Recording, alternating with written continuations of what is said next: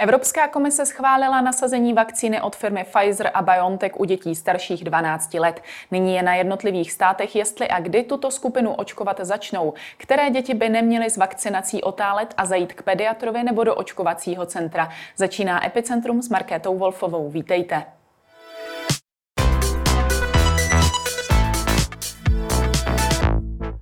Ve spojení jsem s Danielem Dražanem, pediatrem a členem České vakcinologické společnosti. Dobrý den. Dobrý den. Očkovat či neočkovat děti proti covidu? Tak ve chvíli, kdy máme dostupnou, bezpečnou, účinnou očkovací látku, tak určitě očkovat, protože dětí nemocných s covidem je obrovské množství a e, není důvod, proč jim v té prevenci nějakým způsobem bránit. Vy jako pediatr jste se ve své praxi tedy setkal za uplynulé období s jak velkým množstvím dětí nakažených covidem?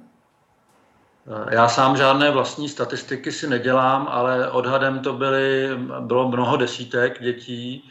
A možná to překročilo trojciferné číslo, a nevím to číslo přesně. Ještě si dělat k tomu statistiky by bylo časově hodně náročné asi. Spíš pamatujete si třeba nějaké konkrétní případy, jak se to u nich projevovalo? Byly nějaké případy závažnější a podobně?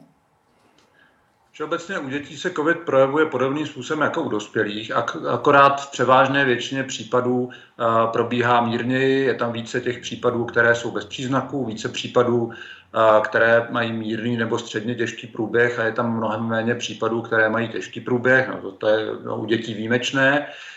Ale jinak ty klinické projevy jsou podobné. U dětí je více těch příznaků přes zažívací cesty, bolesti břicha, průjmy a podobně, ale jinak ty, ty, ty příznaky jsou eh, velmi podobné a já si nevybavuju, že bych měl mezi pacienty dítě hospitalizované, když si nejsem úplně jistý, ale měl jsem třeba pacienty, které, kteří Jeden, jeden kluk měl asi 14 dní horečky, což už teda jako hodně nepříjemný, když je to 14 dní hodně dlouhý a, a některé děti byly nemocné poměrně výrazně s vysokými horečkami trvajícími několik dní a, a nebylo jim dobře.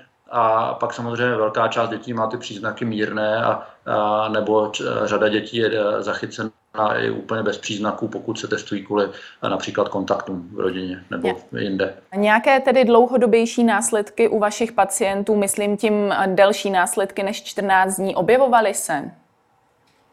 Zase já nemám žádné udělané statistiky. Uh, údaje literární mluví o tom, že děti mají long covid poměrně často. Uvádí se procentuálně v závislosti na té věkové kategorii mezi 10 a 20 procenty a těch dlouhodobých eh, potíží může být celá řada. Mohou to být bolesti kloubů, svalů, hlavy, bolesti v krku, únava, a řada dalších věcí. Ono je těžké taky e, rozlišovat jako v individuálním pohledu u pacienta, rozlišovat, jestli to může být následek covidu nebo e, zda to s tím vůbec nesouvisí. To jsou samozřejmě potíže, e, které děti mývaly i předtím, než byl covid. Například bolesti břicha má každé, dejme tomu, páté dítě občas a připsat to covidu, eh, nebo zda to tím souvisí nebo nesouvisí, pokud to začalo někdy v období po covidu, eh, je velmi obtížné, takže toto všechno se zjišťuje klinickými studiemi nebo vůbec studiemi, observačními studiemi a pardon, klinickými neobservačními v tomto případě. A jsou známé údaje, že děti skutečně ty takzvané long covidy mývají. Eh, já se ptám i proto, že eh, řada lidí má určitě mladší pacienty a obzvláště děti eh, zafixované jako ty, které COVID prakticky netrápí. Tak by mě právě zajímalo, proč je důležité děti očkovat. Těch důvodů je celá řada. Jednak je to prevence těch nejzávažnějších následků covidu, což je umrtí. Dětská umrtí z důvodu covidu jsou velmi vzácná, nicméně v porovnání s dospělými, protože když si podíváme na ty čísla, tak tak u nás umřelo 30 tisíc dospělých na COVID a asi eh, pět dětí, tak to je neporovnatelné. Nicméně v porovnání s třeba s úmrtími na jiná infekční onemocnění je, je pro děti ten COVID velmi významný, protože děti všeobecně jako umírají ze všech věkových kategorií naštěstí nejméně. A když se podíváme třeba za poslední rok, tak na invazivní meningokové onemocnění zemřelo u nás jedno dítě a na COVID-5, teda nemyslím tím teda rok 2020 eh, na COVID, ale to za tu sezonu nebo za, tu, za to trvání té pandemie. Takže z porovnání chřipka byla prakticky smazána těmi protiepidemickými opatřeními. Eh, infekce způsobené pneumokoky téměř nebyly. Takže to, z tohoto pohledu je to onemocnění velmi významné. Ale to není jediný, jediný důvod. Pak je tu ten důvod v tom, že děti skutečně tím onemocněním trpí a cílem všeobecně prevence není jenom zabránit úmrtí pacientů, ale nebo lidí, ale je, cílem je také zabránit jejich utrpení, jejich nepříjemnostem, jejich v podstatě upoutáním do domácího prostředí na nějakou dobu, umožněním činností a, a podobně. Takže toto je další důvod. A dalším důvodem je, že s poměrně málo častou komplikací u covidu u dětí je takzvaný MISC syndrom, což je více systémové, mnohosystémové zánětlivé onemocnění dětské. A těch už v České republice došlo ke stovkám případů a to je velmi nepříjemná komplikace, která může mít dlouhodobé účinky, jak je to v tom názvu, je to postižení mnoha systémů orgánových, včetně postižení srdce, takže to není určitě nic, co bychom měli pro naše děti chtít. Dalším důvodem je to, že děti těch onemocnění mají, je to, je to velmi časté onemocnění i pro děti, pro, pro starší děti je to podobně časté jako pro dospělé, pro menší děti je to něco méně časté, nicméně i v těch mladších dětských kategoriích je to onemocnění, které je naprosto běžné, pokud jsme v nějaké epidemii nebo pokud jsme byli v epidemii a děti se uplatňují na tom přenosu onemocnění, ne, nejen mezi sebou, ale potom v kolektivech, například na, na učitele, na, potom do svých domácností. A víme, že očkovací látky brání tomu přenosu, takže to je další důvod, proč. A Dalším z podstatných důvodů je umožnění jejich běžnému fungování v budoucnosti. Jejich možnost normálně nechat otevřené školy, tak jako v jiných letech, nechat je zapojených ve všech těch kolektiv, kolektivech, ve kterých mají být, ve sportovních činnostech, dalších kroužcích a podobně. Takže těch důvodů, proč by se děti měly očkovat, je celá řada.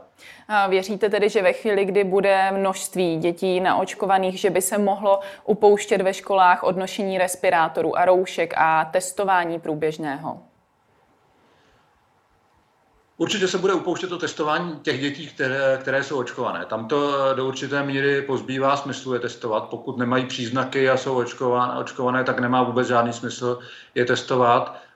S těmi rouškami je to trošičku složitější, protože tam by museli být eh, v tom kolektivu očkovaní všichni, protože to není to, že to snižuje riziko přenosu, tak eh, neznamená, že dítě, které je očkované, že nemůže eh, tu nemoc přenést a že se, ani, a, že se nemůže nakazit.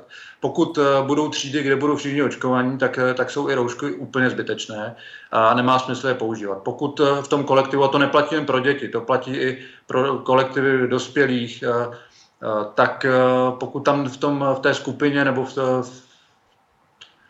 v tom kolektivu nejsou očkovaní všichni, tak ty roušky mají smysl. A pak samozřejmě závisí na tom epidemickém šíření, na, na tom, v jaké fázi jsme epidemie. Pokud budeme mít pět případů v celé České republice a bude převážná většina lidí neočkována, tak i ty roušky pozbydou smysl. Ale v této chvíli, i kdyby byly děti očkované, tak stále ty roušky smysl budou mít, dokud nebudou všichni očkovaní v tom kolektivu. Ono někteří rodiči podepisují petice o, o, proti nošení roušek a respirátorů ve školách. Říkají, že vlastně to nemá dobrý vliv na zdraví dětí, celkově na jejich přemýšlení. Jak to vy jako pediatr vnímáte? Je to nepříjemné, ale nemá to žádný prokazatelně negativní vliv eh, zdravotní. Takže to doporučení, stále ty doporučení odborná, oficiální platí. Pro malé děti, úplně ty nejmenší děti, to příliš velký smysl nemá ve školkách například, protože eh, víme, že tyto děti, jednak pro ně to riziko infekce stále je menší, to riziko přenosu mezi nimi je nižší, ale hlavně eh, ty roušky neumí dobře používat je obtížné je správně je to naučit takže v těch úplně nejnižších věkových kategoriích eh, v předškolních zařízeních to smysl nemá. Pak je otázka těch dětí někdy na tom prvním stupni, eh, je to určitě otázka do diskuze a ta, ta doporučení se různí, ale jinak nějaké zdravotní negativní dopady to určitě na děti nemá. Vy jste tedy nezaznamenal žádné zdravotní komplikace způsobené dlouhodobě, dlouhodobým nošením roušky nebo respirátoru? Nemá to žádné negativní dopady zdravotní. Zpět tedy k očkování. Nyní je u nás ve hře očkování dětí od 12 let. Registrace skupiny od 16 let se posunula z 1. na 4. června. I vzhledem k tomu, kdy očekáváte, že by právě na ty děti od 12 let mohlo dojít? Já nevím, to závisí na rozhodnutí ministerstva zdravotnictví a já s tím posunutím eh, do nějakých eh, doby eh, v řádu týdnů si myslím, že to není vůbec žádný problém. Stále by mělo platit to, že bychom měli preferovat k očkování dospělé a hlavně velmi upřednostňovat ty starší lidi, kteří ještě nejsou pro očkování nebo na očkování vůbec, protože opravdu to riziko pro starší lidi je o řády vyšší než riziko pro děti. Takže tam stále by měla platit eh, ta prioritizace eh, a dostupnost pro ně a pokud ještě nejsou naočkovaní dospělí, eh, tak není, není potřeba tlačit jako děti do, do prvních řad. A bude důležité očkovat, ale jsou tak, jak se dělaly ty klinické studie, děti se dělaly poslední a e, i to pořadí v tom očkování děti by měly přijít na řadu, ale měly by přednost dostat dospělí. Takže byste možná dal přednost tomu, aby e, právě ty rizikovější skupiny měly hlavně dvě dávky a až potom přešly, e, přešlo se na očkování dětí? To je otázka velmi diskutabilní, jestli preferovat první dávky pro všechny, tak jako například to dělají v Kanadě, anebo jestli rizikové skupiny naočkovat dvěmi dávkami a, a pak otvírat eh, pro ty skupiny, které nejsou rizikové. Já si myslím, že eh, ty skutečné rizikové skupiny, takže seniori a vážně nemocní, by měly být očkovaní dvěmi dávkami a potom teprve by měly jít na řadu děti. Klíčové jsou samozřejmě studie vedoucí ke schválení vakcíny pro očkování konkrétních skupin. Nyní je schválená tedy pouze vakcína od společnosti Pfizer. Jak jsou na tom jiné společnosti? Vypadá to, že by třeba se mohly schválit i vakcíny od AstraZeneca a podobně. Lze předpokládat, že budou schváleny i ty ostatní očkovací látky, nicméně nemůžeme předbíhat závěrům právě těch klinických studií a a doporučení registračních autorit a tomu schválení. To právě proto se schvalují a to, toto řízení probíhá, protože to musí potvrdit, že všechny ty údaje jsou o bezpečnosti a účinnosti jsou pozitivní a že jsou validní.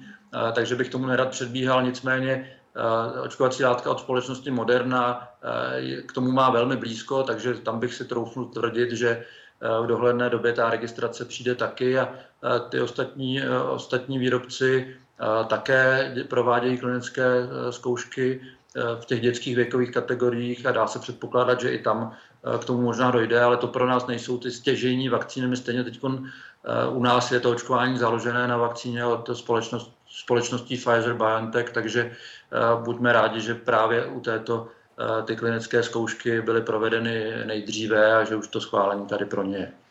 Nějakých zásadnějších vedlejších účinků se u dětí neobáváte?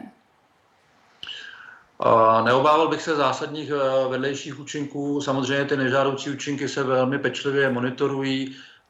V Americe už bylo očkováno eh, asi 4,5 milionu dětí v těchto věkových kategoriích schválených, takže eh, to číslo už je poměrně vysoké. Velmi bedlivě se to sleduje a z těch klinických studií ty nežádoucí účinky byly podobné, nebo co se týče kvality, tak stejné jako u, do, vlastně u těch starších dětí na 16 let a u mladých dospělých. Co se týče eh, kvantity eh, nebo intenzity, tak u, těch, u dětí ta imunitní reakce pravděpodobně je o něco eh, silnější, takže i těch nežádoucích reakcí ve smyslu bolesti ruky nebo horečky nebo únavy tam bylo o něco více.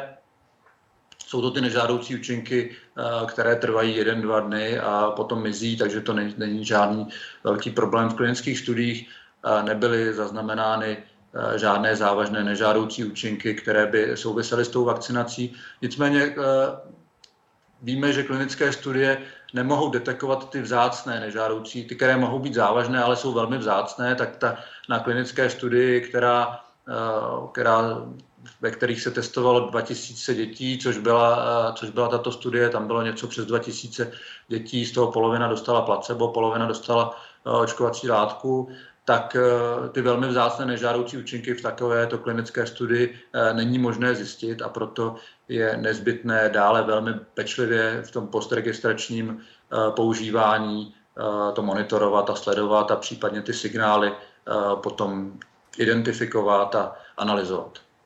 V případě, že by se ukázalo, že máme i vakcínu, kterou uh, mohou využívat i děti dokonce mladší než 12 let, uh, pro jakou věkovou skupinu vy byste všeobecně uh, doporučoval, aby začala navštěvovat očkování? Od jakého věku je to za vás vhodné? To zase není o mně, to je o té registraci a o tom, pro koho to je účinné a pro koho to je bezpečné.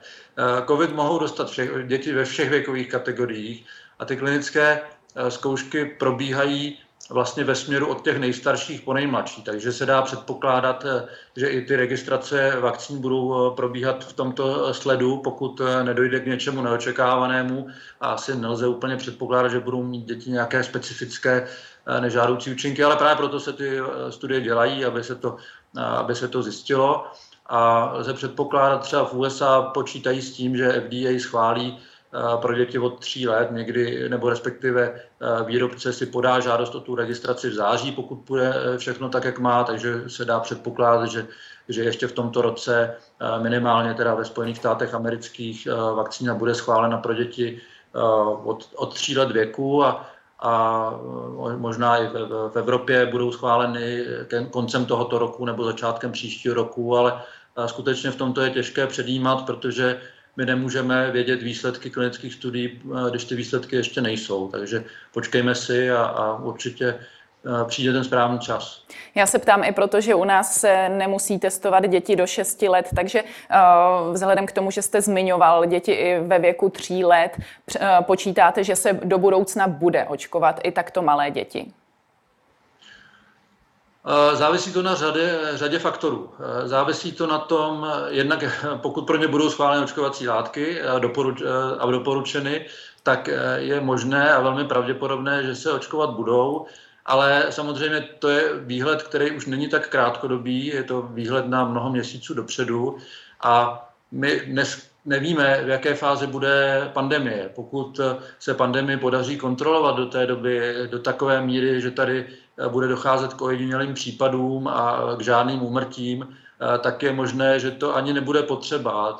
Já si nemyslím teda, že by to takhle eh, dobře šlo, ale musíme v to doufat a je možné, že to nebude potřeba. Ale ty, ty výhledy dělat na delší dobu dopředu eh, jsou obtížné. Klinické zkoušky u menších dětí se provádějí a pokud výjdou dobře a pokud stále bude platit potřeba dětí očkovat, tak se pravděpodobně očkovat budou.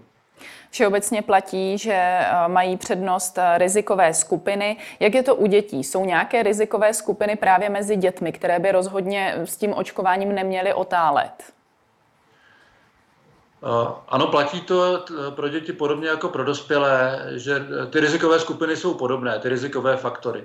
Stále platí to, že i když dítě má rizikový faktor, tak to riziko závažného průběhu i úmrtí je pro něj mnohem, mnohem nižší než pro dospělého. To je potřeba stále si uvědomovat.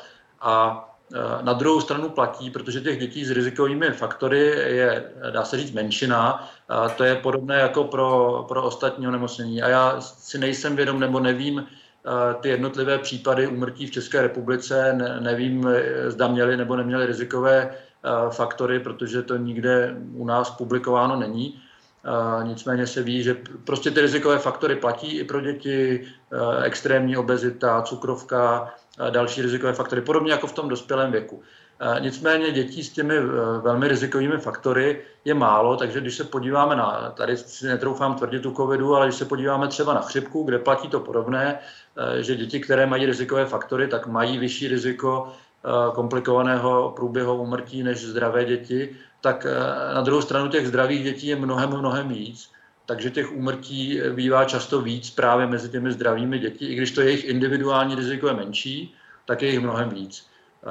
Takže zase jako u chřipky platí, že očkovat se mají vlastně všechny děti a důraz na ty, na ty rizikové skupiny, tak u covidu ve chvíli, kdy bude dostatek očkovacích látek, tak eh, to riziko toho onemocnění existuje pro všechny a, a bude možnost očkovat všechny, pokud, pokud ty vakcíny jsou. To omezování na, na vysoce rizikové skupiny a bylo dáno vždycky tím, pokud, ve chvíli, kdy je nedostatek vakcín, tak je potřeba je nabídnout nejdříve těm, kteří mají nejvyšší riziko závažných komplikací a nejvyšší riziko úmrtí. A to eh, v případě covidu jsou staří lidé, eh, vážně nemocní lidé. Ve chvíli, kdy eh, bude dostupná očkovací látka pro všechny, tak má smysl je nabídnout všem, kteří z ní mohou nějakým způsobem profitovat, což děti určitě budou.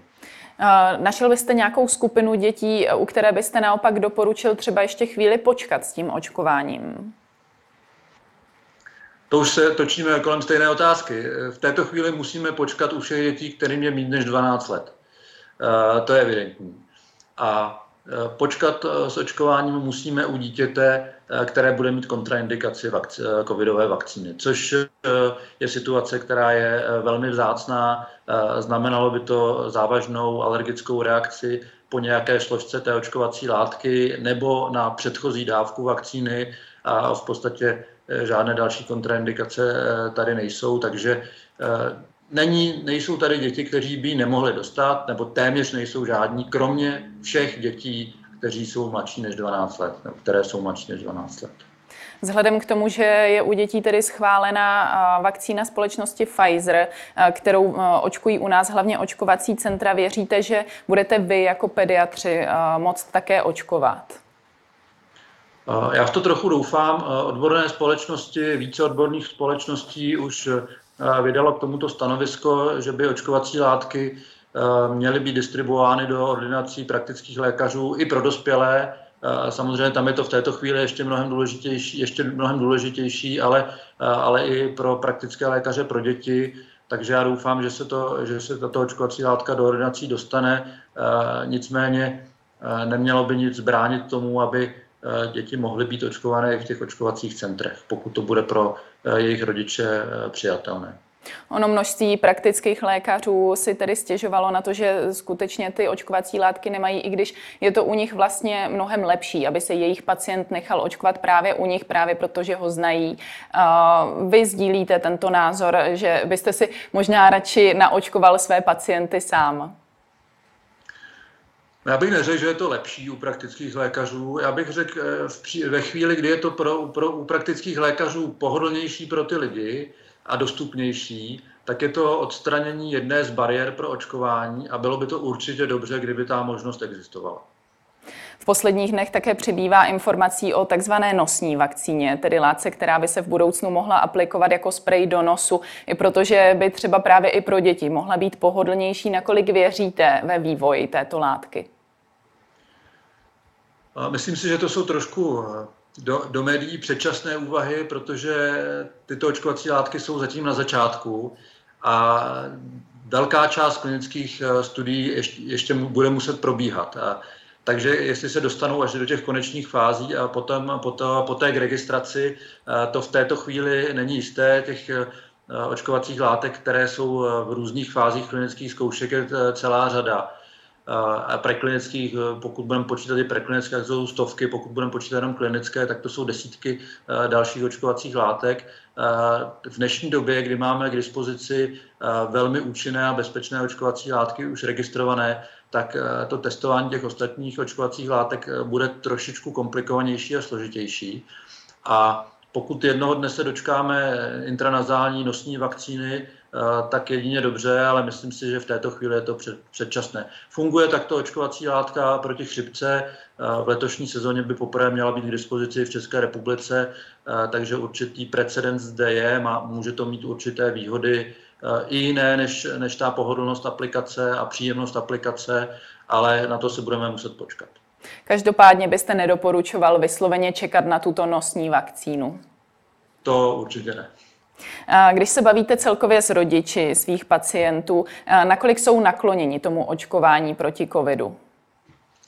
Já zase musím říct, že nemám žádné statistiky a e, že spousta rodičů se o tom se mnou nijak nebaví a já, já tuto otázku jsem aktivně e, nevznášel rozhodně ne u dětí mladších než těch 12 let, protože tam v této chvíli to nemá příliš velký smysl, ale na druhou stranu hodně rodičů se ptá a mluvíme o tom a spousta rodičů už je rozhodnuté své děti nechat očkovat a teď už mi volají rodiče, jestli u dětí teda starších 16 let většinou, jestli se mohou zaregistrovat do toho očkovacího centra, tak jo, je celá řada rodičů, kteří to mají zájem a kteří aktivně v tom postupují a Statistiku k tomu nemám, nedokážu říct žádné číslo, zda 20% nebo 80% má zájem, to fakt nevím. Zaznamenal jste třeba nějaké konkrétní obavy, čeho se rodiče bojí, proč třeba dítě neočkovat? No já ty konkrétní obavy nevím, ne, nezaznamenal, ani myslím, že se na to nikdo cíleně neptal, ale ty obavy jsou všeobecné. Lidi Eh, jednak podléhají eh, řadě dezinformací o tom, že COVID eh, z toho, z toho extrému, že vůbec neexistuje a že to není vůbec žádná vážná nemoc. A po to, že to pro děti není významné onemocnění, což v porovnání s dospělými může být pravda, ale o těch číslech jsme si už říkali, že to i pro děti může být závažné onemocnění. Po to, Eh, po ty dezinformace o bezpečnosti a ta bezpečnost samozřejmě eh, je velmi důležitý prvek a eh, je potřeba stále, stále do toho vnášet světlo a vysvětlovat, jaké jsou, jak, jak jsou očkovací látky bezpečné a jak se to zjišťuje a, a jaké údaje k tomu máme k dispozici. Blíží se léto dovolené. Co byste celkově doporučil rodinám s dětmi, jak to léto pojmout a jak se chovat, aby pokud možno se nenakazili? Já bych k tomu, tomu nechci vydávat žádné specifické doporučení. Eh, každopádně je dobré dodržovat pravidla, která existují, která jsou nějakým způsobem eh, eh, nastavená. Ty základní opatření jsou známá už celý rok. Ochrana dýchacích cest, rozestupy, vyvarovat se velkým schromážděním lidí a samozřejmě potom v závislosti na tom eh, očkování, kdo je očkovaný, tak už v řadě situací eh, je, je velmi eh, ve velkém bezpečí a riziko pro něj je, je, vel, je, je, dá se říct, nepatrné, zejména kontakt očkovaná, očkovaná osoba, tam to riziko už opravdu je naprosto minimální, ale pokud dochází k interakci osob očkovaných, neočkovaných, tak tam stále existuje to riziko, zejména pro tu neočkovanou osobu a pokud je to osoba, která eh, má nějaké rizikové faktory, eh, například věkové nebo zdravotní, tak tam to opravdu chce eh, stále dodržovat veškerou opatrnost a veškerá ta opatření, která platí. Ono řada destinací uvažuje o nějakém uvolnění podmínek, za jakých přivítá hosty. Doporučoval byste spíš eh, zvolit tu destinaci, kde je ten přísnější, třeba i spolehlivější PCR test a mít tu jistotu, eh, nebo už je podle vás docela bezpečná doba na to zajet si někam, kde ten test ani třeba nebude potřeba? Tak ten, ten, test, eh, ten test chce ta země, do které jedeme. To není jako bez, to nezvyšuje příliš jako naší bezpečnost, ale je to otázka bezpečnosti zemí, do kterých vycestováváme.